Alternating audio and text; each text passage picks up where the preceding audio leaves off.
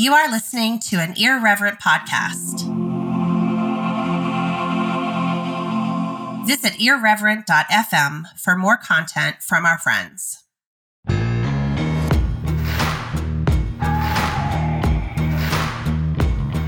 Activist theology is built on the power of story, and we believe story can change the world.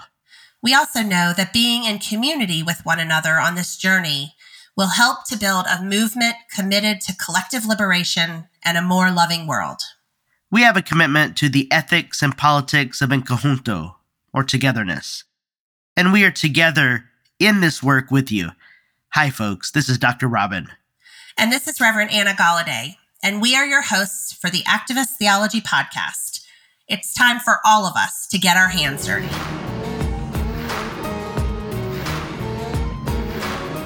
Pastor, Dr. Robin, how are you? I am okay. We've not I- done this in a bit. This, uh, we have not done this in a bit. And I, I do want to just take a few moments. We've had a few of you reach out to us and ask us where we've been and if everything is all right. And the answer to that is yes, everything is all right. We are just, um, we are much busier than we have been. Um, you know, we realized that we started this podcast um, two months before the pandemic hit. Um, and therefore, really the first two full seasons of our work on this podcast were done while we were largely at home and Quarantine, in not able to go anywhere.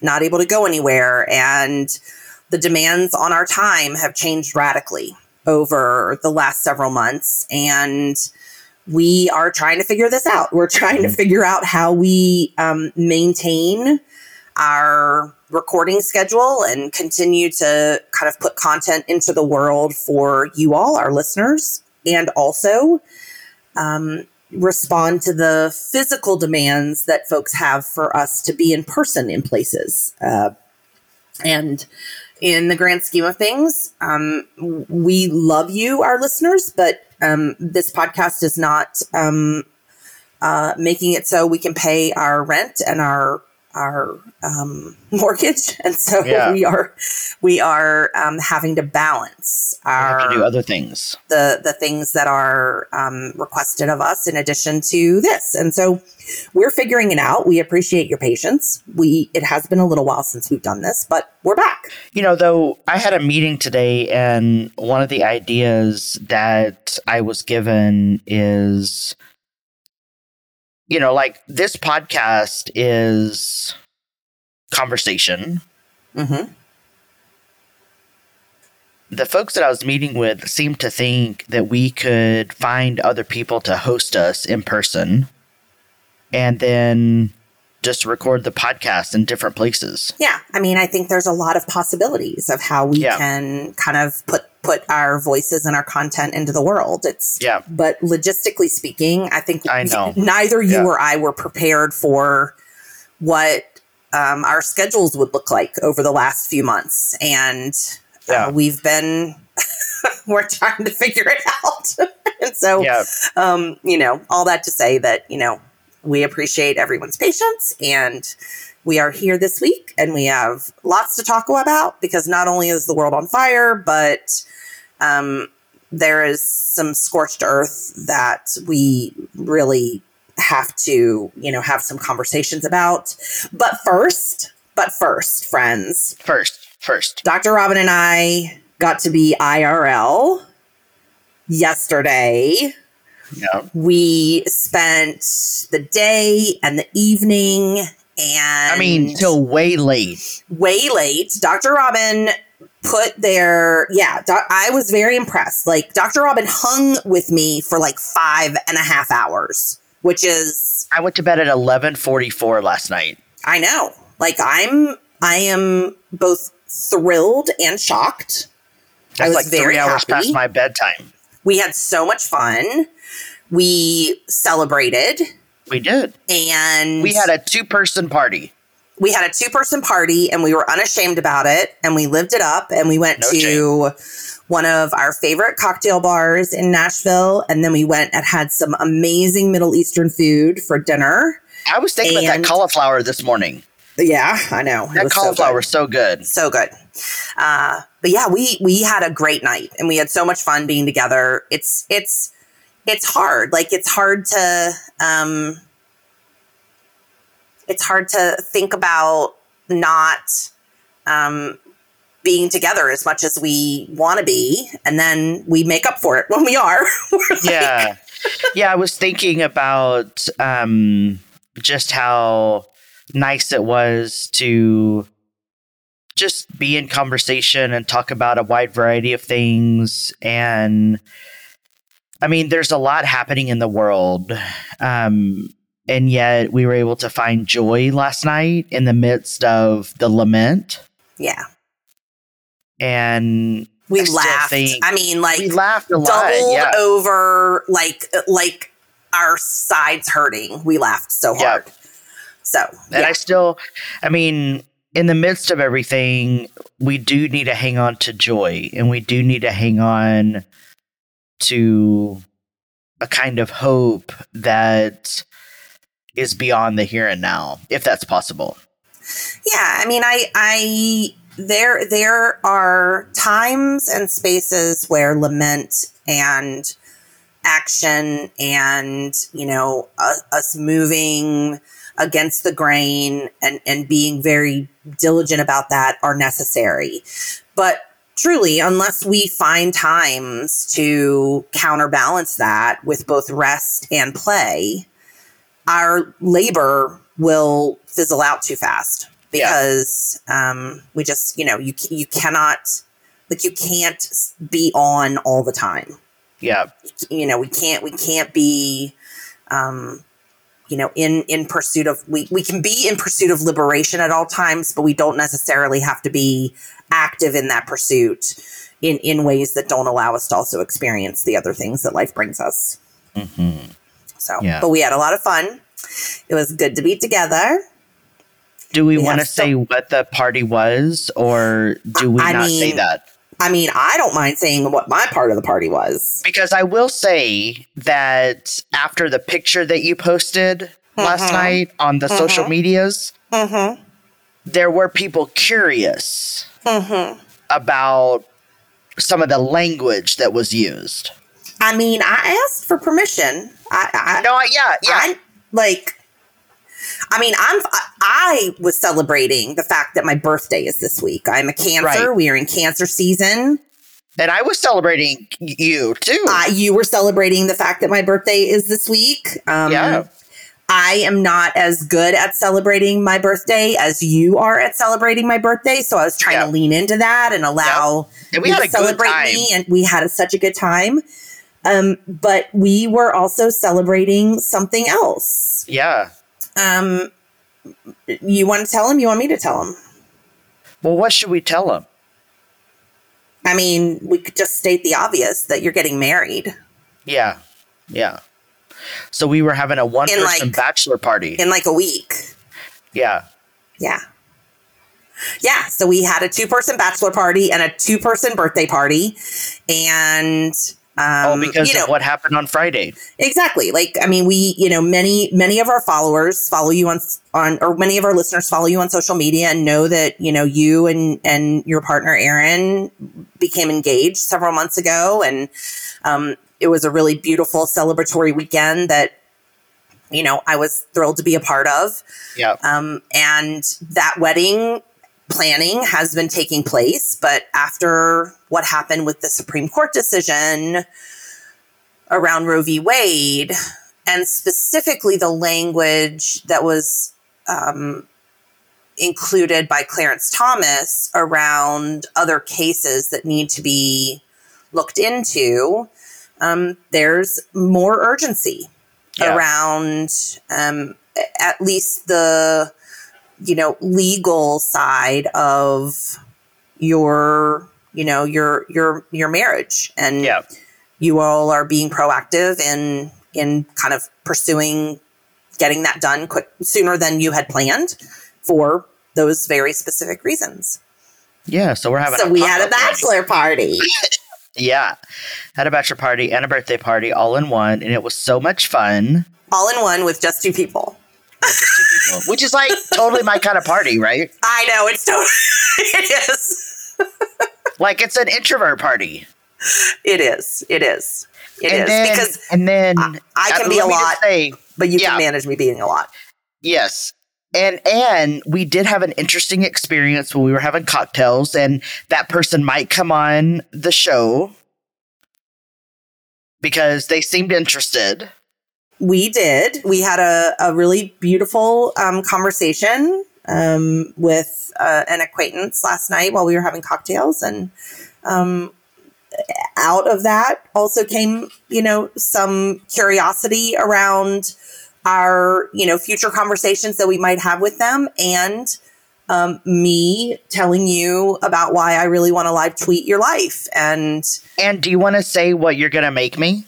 I, do you, so friends, um, we joke about this all the time, and in a in a really weird stroke of um, of experience, Dr. Robin, colle- Dr. Robin is is is A magnet. a magnet for cis white men. Um, there's something about Dr. Robin's intellect and their the the space they occupy in the world that really attracts other kind of intellectual, academic, and in many cases, kind of progressive Christian bro dudes to Dr. Robin's work. And we joke about that all the time that Dr. Robin just collects white guys. Like that's that's what they do. And so I have decided that I am going to create a a, a, a system by which we can acknowledge the white men that are a part of Dr. Robin's world and um you know have that be on display in in Yeah. their home I, I um, i said my biggest problem is that i just don't know where dr robin would put such a display because it's going to be really fucking big because of all of the Yeah. white men that Yeah. we will have to that we will have to identify in in such Yeah, like a, in such a display. I know, I know. And I said, like, I envision it like, um, you know, my grandma like collected spoons or thimbles, or like some people collect shot glasses or mugs and display them like in, you know, like in ways in their home. Um, and so I envision, you know, this um, display case being similar to like my grandma's spoon collection or thimble collection Right. where I identify Right. all of the white men, but even even then it might be the size of a door. I- If it Right. was thimbles, like it would still be the size of, of a door. And and where are you going to put that? I mean, maybe we could get like one of those Tuff Sheds and maybe maybe maybe it could be a Tuff Shed. destination. Yeah. Do you do you want to know what um some people think about my conversations with Trip, who we've had on the podcast before? Always. So someone reached out to Trip and said, "I love it when you and Robin talk. It's almost like foreplay." Yeah. Like, Yeah. What is, I mean, obvious. I, I was going to say, what does that even mean? Like, I know what that means, but foreplay to what? I mean, Listen. Apparently this guy sometimes listened to us before he engages in sexual activity. I, I mean, I'm, I'm he- here for that. I guess. apparently apparently we um i don't know help turn I mean, it's got to be, it's got to be your silky smooth, testosterone infused voice. i mean something You know, the lower your voice gets, maybe the sexier your conversations become. something Something. so th- so that was that was that like totally freaked me out and i was like yes that I know, right? On one side, you're like, okay, that's weird, and on another way, you're like, mm-hmm, come on, let's get it. right yeah so oh my Um, goodness. Yeah, so we t- we had a great time last night. The food was delicious. They brought you a birthday cake, They and did. we each blew it out. We did. We each blew it out. Um, and then I woke up to messages asking why I was having a bachelor party. So I sent them the graphic of the pop up wedding, and they were like, "Oh, now it makes sense." now it makes sense. Yeah, When So you'll be back. married- I will You'll be be, back. back. for the wedding. yeah. I'm Yeah, so excited. I gotta figure out what So- wear. Well, I had to figure out what I was going to wear too, and I, I know- hope I know you did. I hope my clothes arrive in time. Which I did figure out the the the mail issue. Right. You have you've had some postal situation, post office situations. We were not checking our mail regularly. I see. Okay, so you just need to go check it more often so that they Yeah. don't think that no one lives there. Right. Okay. Right. But so I I know that we've not been on in a while to record and there's actually been a lot that's been happening since we've been away. And I wonder if we could just use this time not only to talk about Roe v. Wade, but kind of, you know, like we're in summer. It's been a lot hotter this summer than in previous years. So we could certainly talk about the impact that climate change is having on a lot of places. I just was in San Francisco, and when I arrived, it was 103 degrees, and there is no air conditioning in the Bay Area. So, like, we can talk about a wide variety of things, you know, like the heat waves that has been happening. We could talk about how white people now have off on Juneteenth, and should that be a thing that white people have off on Juneteenth? Um, because that doesn't feel like reparations. Um, we could talk about the Roe v. Wade. We could talk about how you graduated with your master's in theology and you're now like a master of theology. And um, I'm just collecting master's degrees. yeah. Yeah. So we could talk about a wide variety of things. And There's I'm a lot that wondering, happened. yeah, I'm wondering what feels resonant as we get back into the saddle. Um, hoping that next week we'll have a chance to record so that we can fill the fill the gaps. But yeah. what- what on a bit of a feels- what feels uh, what feels like the place that you want to start today? Yeah, I mean, I think I am. Um, I'm I'm feeling overwhelmed by a lot of what's what's going on in the world, and I'm. You know, we have navigated our way through another Pride Month, um, which you know, for many, looked you know as much like rainbow capitalism as it did like the resistance. Um, you know, I I, I become very um, kind of introspective during Pride because I recognize that you know in in ways I am contributing to that piece of rainbow capitalism because my small business, my t-shirt shop, um, you know, has a lot of you know kind of queer affirming wear in it. And as such i you know pop up at pride festivals and Yep. you know sell things and um and you know it's it's a it's a challenge for me because i am a talented designer and i work really hard in my small business to make sure that the lights and the air conditioning stay on in my home Right. and my creativity is what allows me to have the capacity to be a small business owner and an entrepreneur. Um, and yet i'm you know i am engaged in the profit sector that is in many ways the antithesis to what pride and our resistance around um, you know kind of using queerness as tokenism kind of presents to the world. And so I'm like I'm I'm I, I sit in that space of uncertainties a lot of times, especially Yeah. during June. Um, and so, you know, in the midst of that, where you know I've been you know watching all of the hearings, the the the hearings that have been taking place around January sixth. Um, the revelations that are coming out of those hearings are uh, not surprising, but I'm I, I, think I'm I'm shocked that that there there is the that the exposure of these things is is coming yeah. to light and that yeah. you know we are seeing in real time what kind of diligent research and and interview and and hearings can do to expose the truth that others want to, you know want to keep hidden um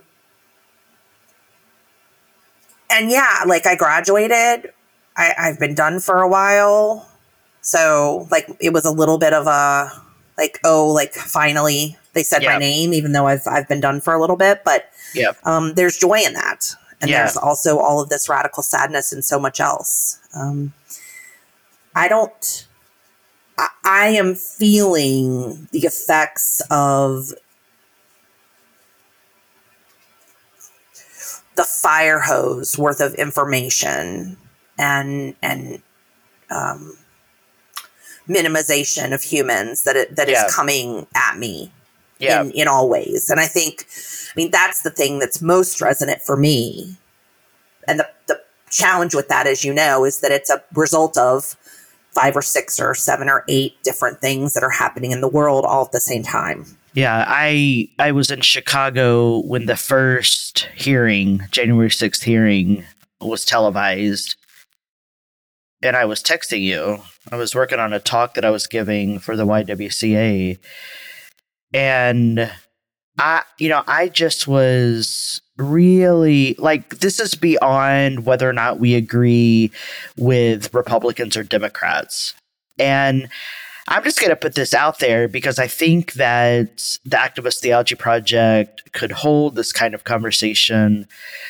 But I, I really want to be in conversation with folks who are concerned for our democracy and concerned for the governing of our democracy and not tied up in ideology wars or culture wars. I think we need to be having a different kind of conversation because this isn't just about policies and procedures. This is really about how do we govern in a post genocide world with imperial power? How do we do that? And how do we how do we build ethical futures? So I just want to put that out there. Maybe someone will hear it and maybe someone will reach out to us and say, I have an idea or I know this person or maybe it's them themselves who want to be in conversation. But I really do think that we need to start having some conversations about how do we govern the country? Because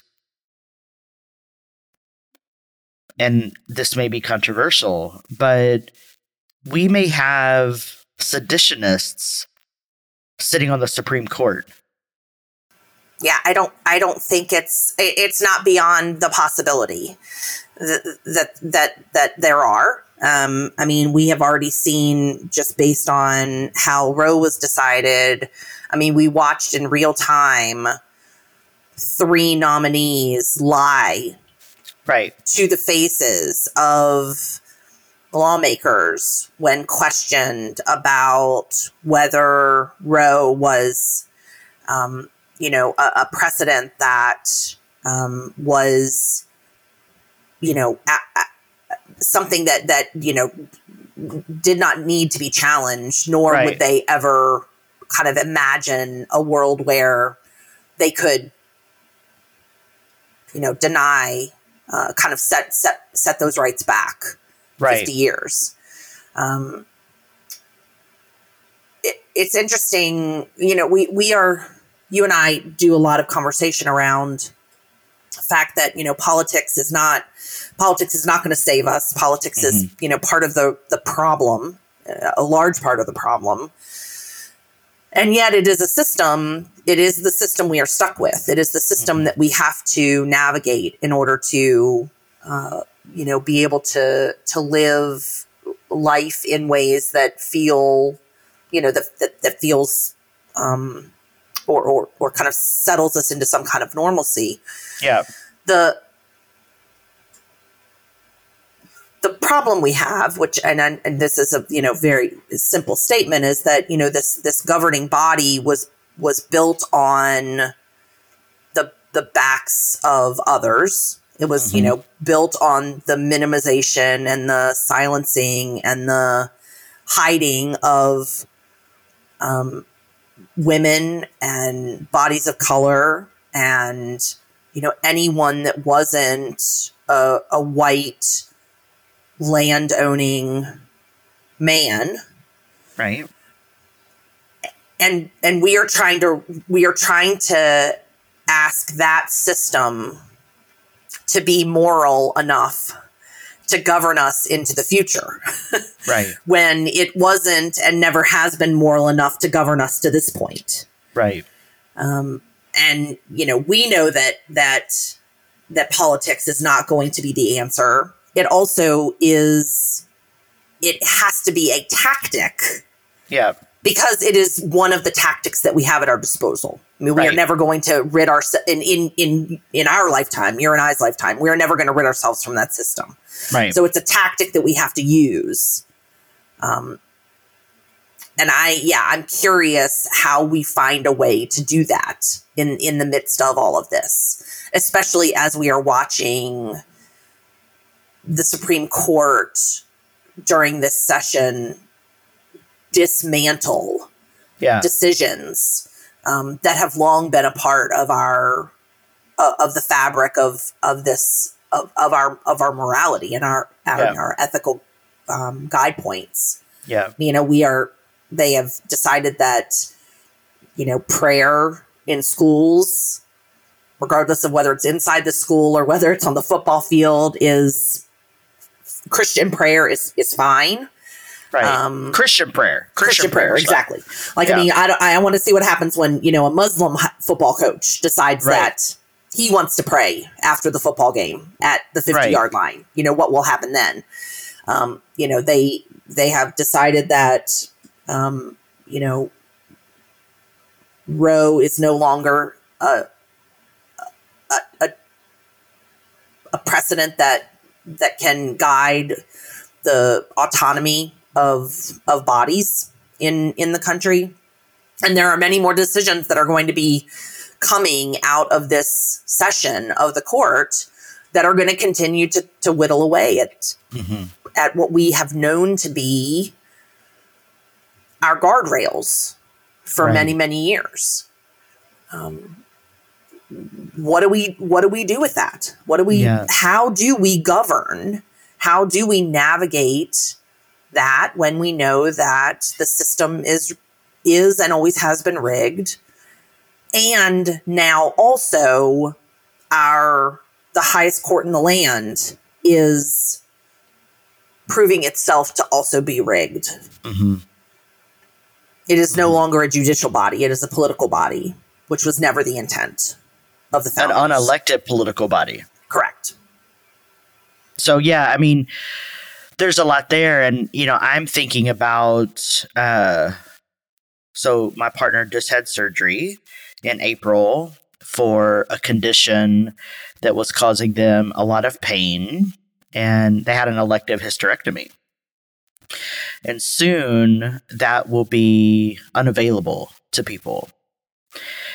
And a couple years ago, I was being treated for chronic pain, and they finally found a medicine that I could take that stops the pain, but you can only be on the medicine for like 18 months. And uh, if if I if I am if I am unable to continue the medicine and the pain comes back, my only option may be to be in chronic pain rather than have an elective hysterectomy. Right. Because that that procedure will likely no longer be available as something that you can do that will be covered by your insurance. Right. Um, or even not covered by your insurance that you could would may have to pay out of pocket for. Right. Which means that working class people, poor people, people of color are not going to be able to access these services. And it just again reifies what you're saying that if you're not white land owning with a bank account, you you might be impacted by decisions that are coming down. So I'm I'm thinking a lot about how things will change. Certainly the the Roe v. Wade has um, enacted the trigger bills, or it's triggered Right, these trigger bills, laws. Mhm. trigger laws. Tennessee being one Which of I them. just hate that word. I, I like I Yep. there needs to be another word, but yes, Yep. trigger laws is what they're called. um, and it's and it's happening in 19 states. And you know, we are. I I went to a Pride celebration on this weekend. I did not go to the festival because of some social media posts that I saw that were calling for violence, and I just decided to play it safe. But I was at a at, an event, and my friend said, um, invited me uh, last night when we had our two person party. Invited me last night to a workshop on caring for people who are doing self managed abortions. We we are at that point now. And uh, you know, I really I mean, a question that I have is how do we build an ethical future? Or how do we build ethical futures, plural? Um, returning everything to the states has not worked in the past, which is why which is why things are done on a federal level because returning things to the states creates a segregated future. And so I feel really curious how do we build ethical futures at the end of empire? And what does that look like? What kind of work do we need to be doing? How do we need to be using the master's tools to transform them into plowshares? Um, because the master's tools are handy when used in transformative ways. Um, we can't use the same logic as the master's tools have been used, but we can flip the script and we can be wise as serpents and we can make little moves against destructiveness. But how do we do that at the end of Empire when not only the house is on fire, but our bedroom, our the place where we feel safest is ablaze? yeah, I I I I like that uh, the the trajectory of that thought. The question that's coming into my head is: Are we also rightfully imagining what that future should look like? Right. um, because I think that it's it is both and the planning for and you know being conscientious of the tactics that it will take to get us there, but it's also knowing very clearly in our imagination what that future looks like and Yeah. what it is that we are striving toward. Right. Um, and so what what is what does that look like for you when when you when you dip into your imagination and you think about um, you know where what what that what that is what what does it look like I mean, I, I, I feel really basic when I say this, but I think these basic things they have to be included in the imagination. Uh, and and so for me it is affordable housing. I mean, it's becoming impossible to live anywhere. And I think a a city in Kansas or Nebraska just passed a law that prevents people from co-housing unless you're blood related or married. So, house sharing, living in community is is becoming outlawed, right? I mean, and this is a very particular and pernicious kind of logic that is trying to reinforce cis heteropatriarchy in the nuclear family, which is a construct of white supremacy. So I mean, I I'm really thinking very pragmatic. Like we need affordable housing for everyone. There is enough. There is enough social capital to go around.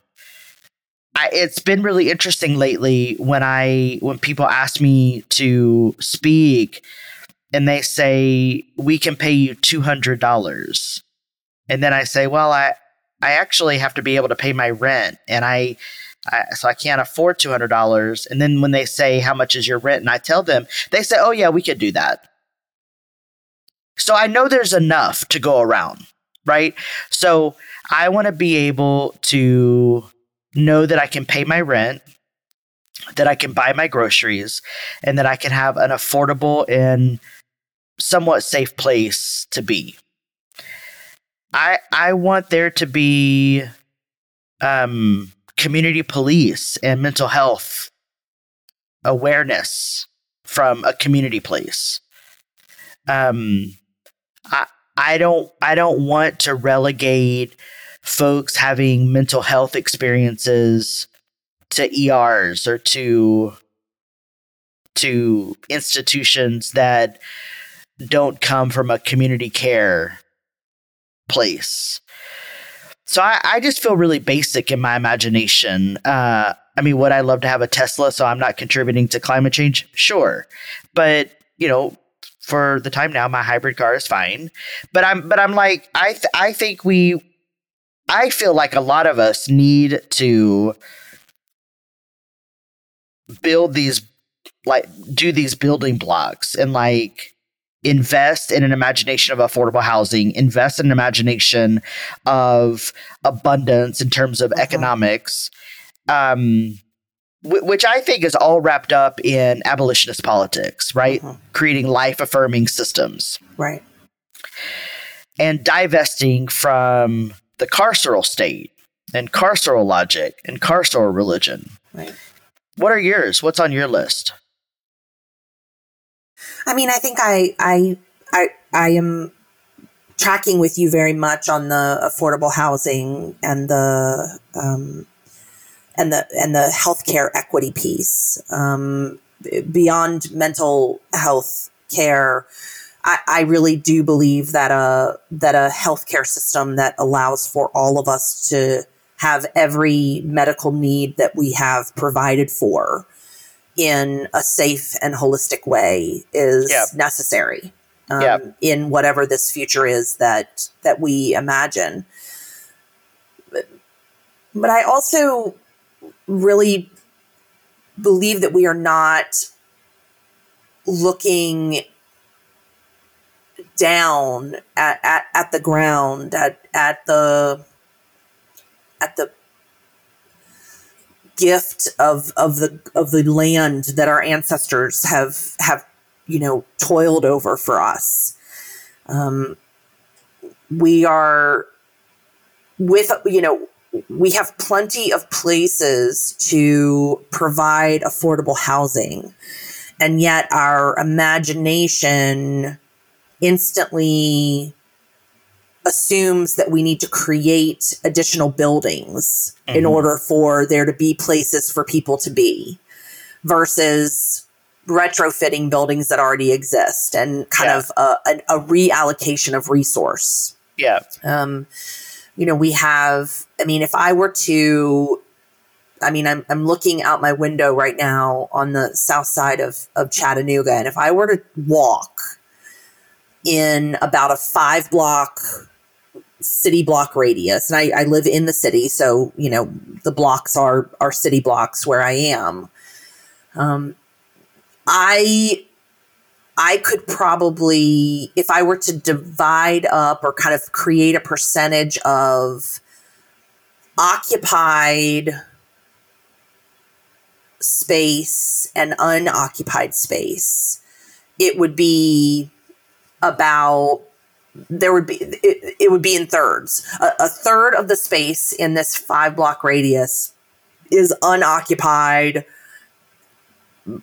boarded up um, vacant in some ways industrial but still like buildings exist and being used for nothing mm-hmm. has has not had anything in it for for years another third is a historic uh, housing that is primarily housing black and brown community members and you know that housing was built anywhere between probably the 1940s and the 1970s mm-hmm. and is starting to become more in disrepair than it isn't mm-hmm. and the other third is brand new construction that has eliminated one of those other two things either mm-hmm. the older housing that has fallen into disrepair or vacant spaces.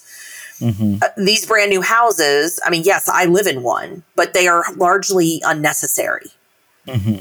based on the ways that we could reallocate space that already exists in these communities mm-hmm. and, and retrofit things that already exist for maybe similar money to new construction, maybe more money to new construction, but still acknowledging waste and what we are doing to the land by churning buildings on and off of it over mm-hmm. and over and over again, simply from an aesthetic or a, a profit standpoint.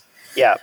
And so, I mean, you know, you, you, many of our listeners know, you know, my one of my my biggest passions is regarding, you know, economic equity within neighborhoods. But I think that econ- that that equity is d- directly tied also to our ability to recognize that, as you say, like what we have, we are what we need, we already have. There's plenty mm-hmm. of what we need to go around, and I would love for us to imagine affordable housing without imagining the building of it, but to imagine right. affordable housing in ways that retrofit or reallocate existing structures into housing that works for mm-hmm. neighborhoods and works for communities.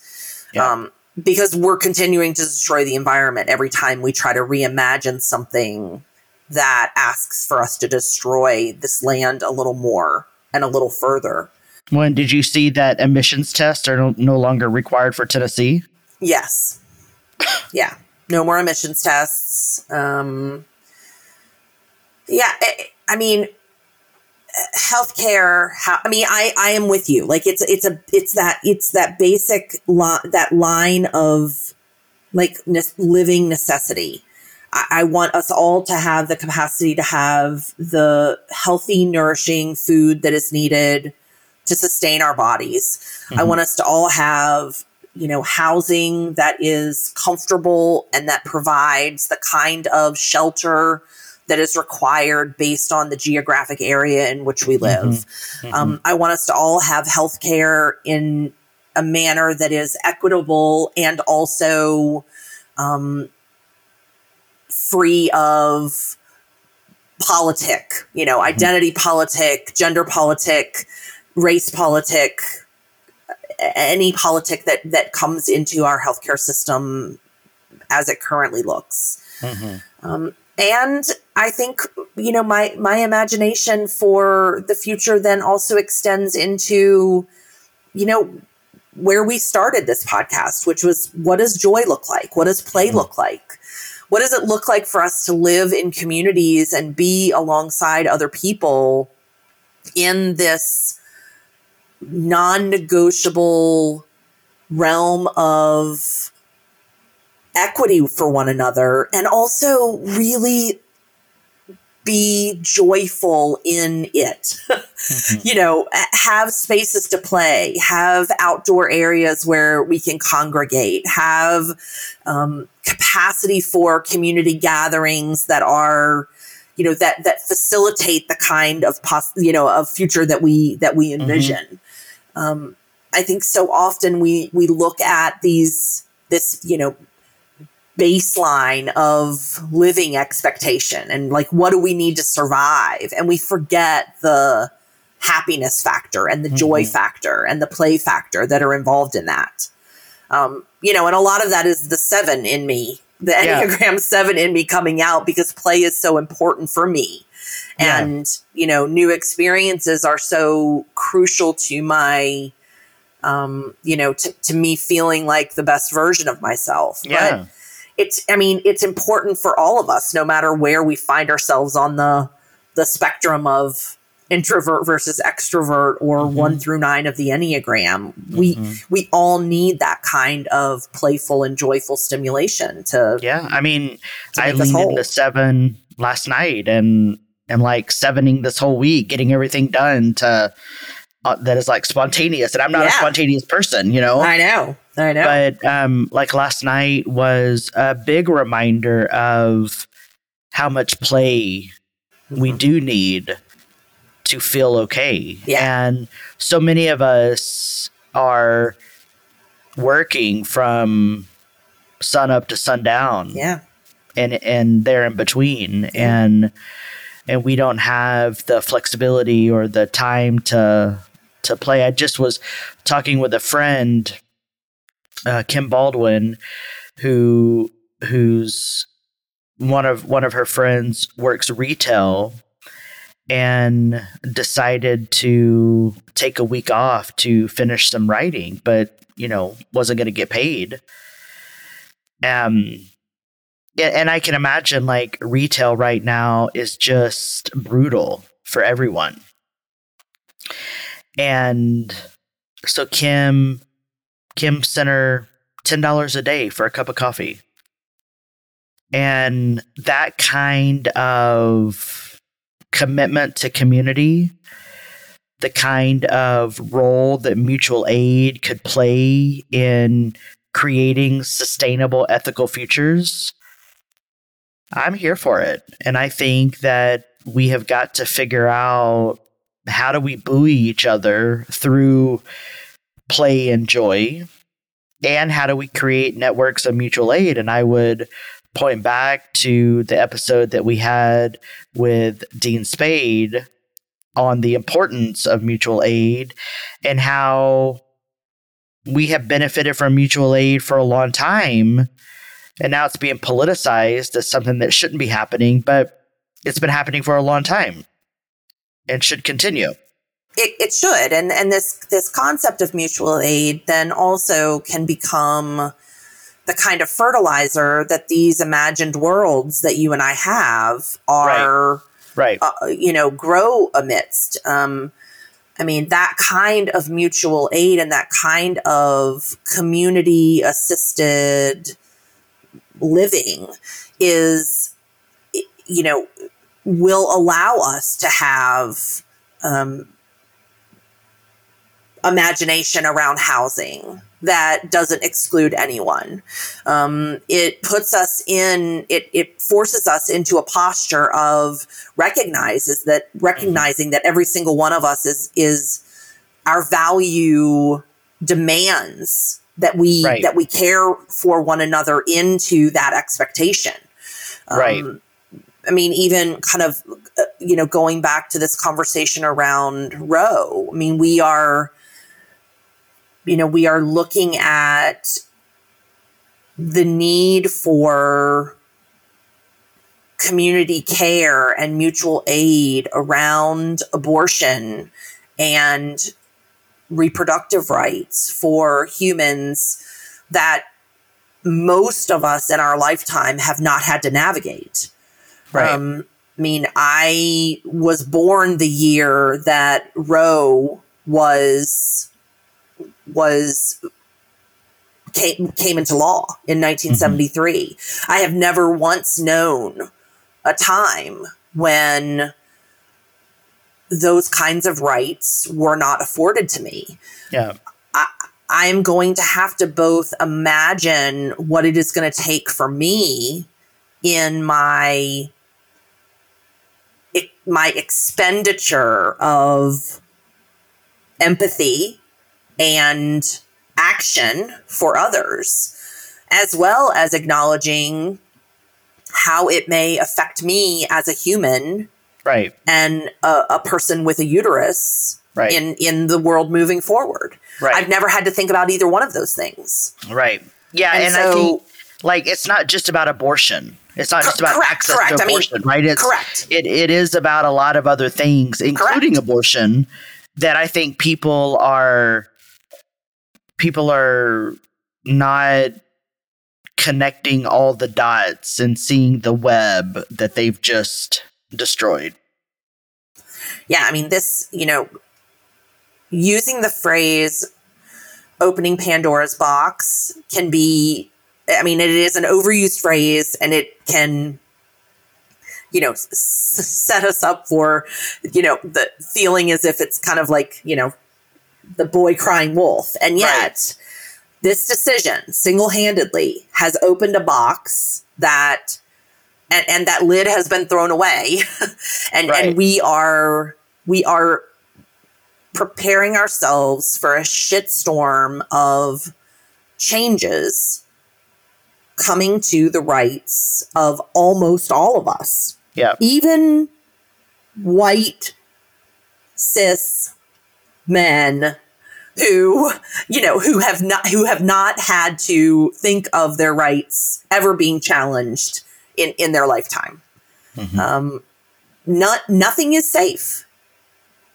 Nothing is protected.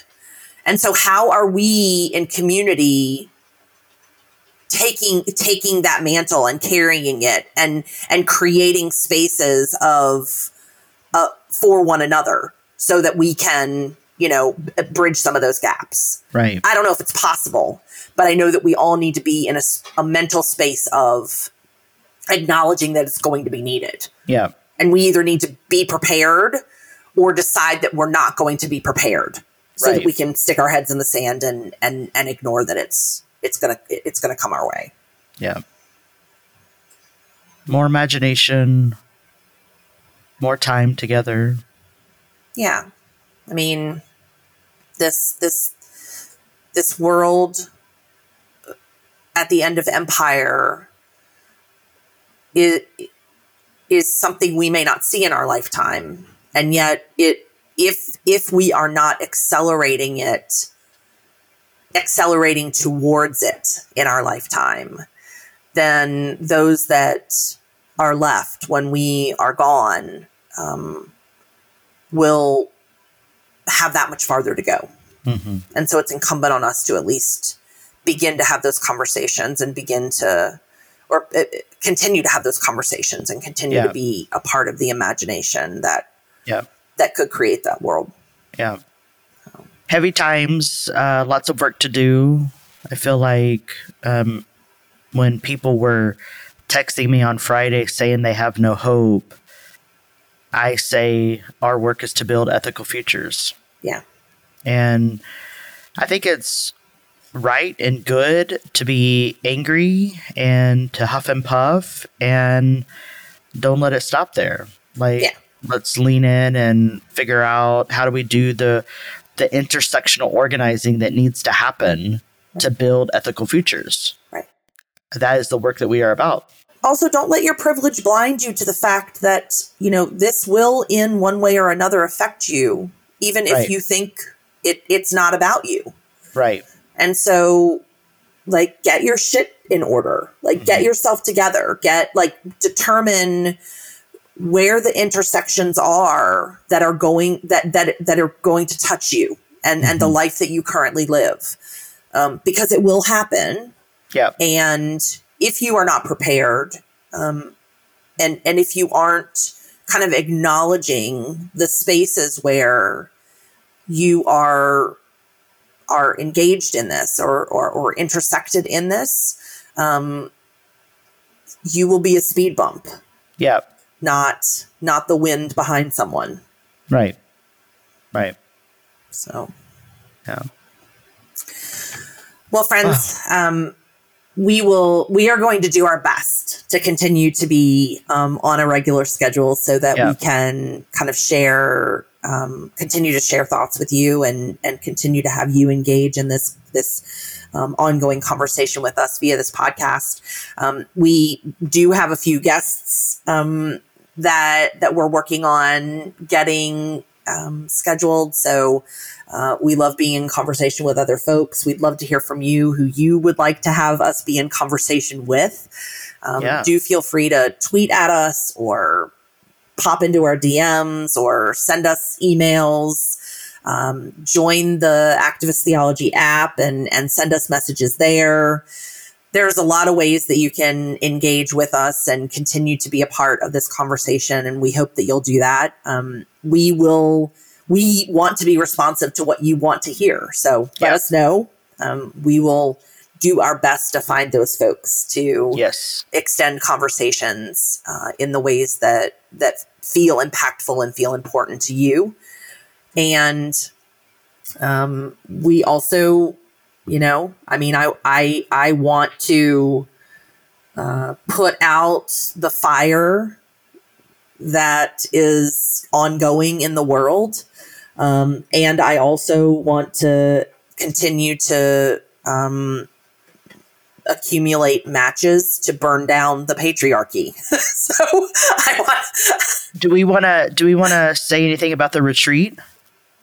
Oh yeah, we. That's a great idea. Yeah, we um we have a we are going to be gathering. We're really excited. We're going to be gathering in North Carolina in um, October uh, for the first activist theology retreat.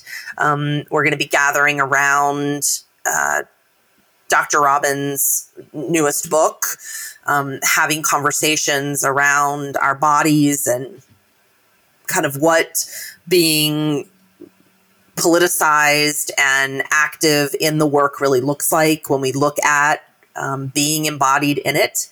That retreat's going to take place at the William Black Lodge, which is on the grounds of Montreat outside of Asheville, North Carolina. Um, and it's going to be October 27th through the 30th. So uh, watch for news about that, details Yeah. about registering for that. We would love to have you all join us.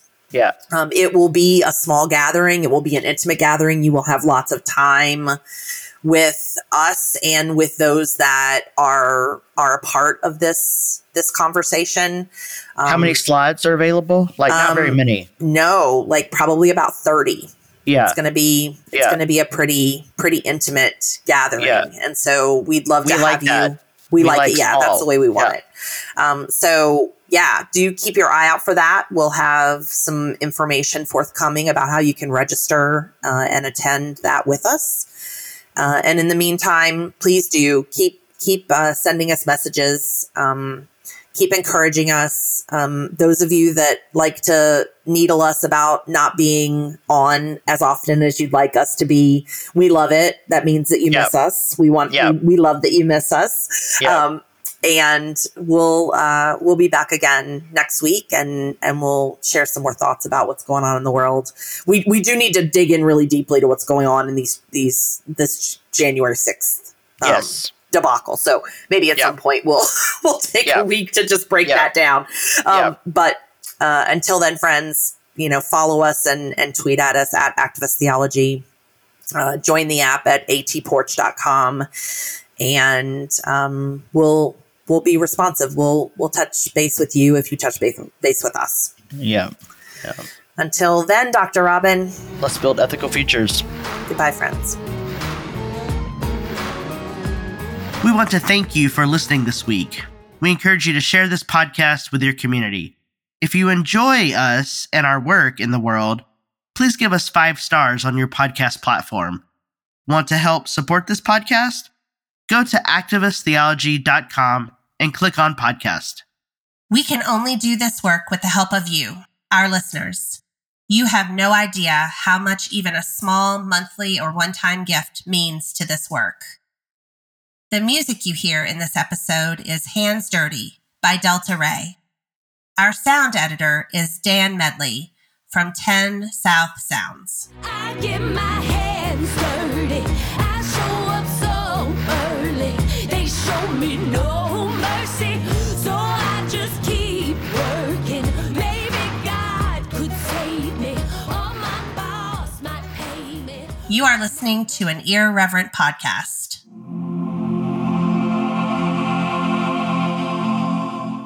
Visit irreverent.fm for more content from our friends.